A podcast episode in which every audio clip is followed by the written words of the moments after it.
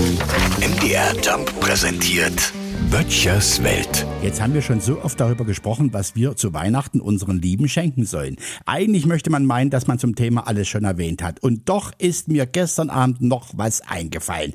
Wenn einem keine Erleuchtung ereilt hat, kommt man doch um eine komplett Blamage drumherum, wenn der oder die zu beschenkende ein Haustier hat. Wenn das so ist, dann ist man auch mal richtig fein raus, weil wenn einem schon für den Zweibeiner nicht einfällt, für den tierischen Mitbewohner ist es um so vieles leichter, den Geschmack zu treffen. Ja, da kann man so selten falsch liegen.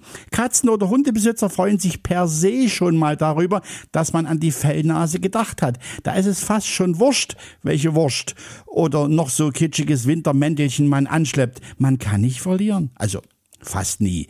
Einer Hundebesitzerin ein Rezept für einen Hotdog zu schenken ist daneben und bei einer Catwoman eine Katzenklappe zu überreichen, die nur nach außen öffnet, ist auch doof. Aber sonst? Selbst ein Weihnachtslied für die Vierbeiner zu singen sollte gut ankommen. Für Katzen empfehle ich Last Catsmas. Santa Cats is coming to town.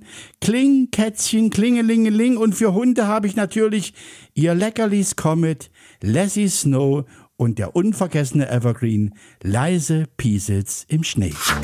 Böttchers Welt. MDR Jump macht einfach Spaß.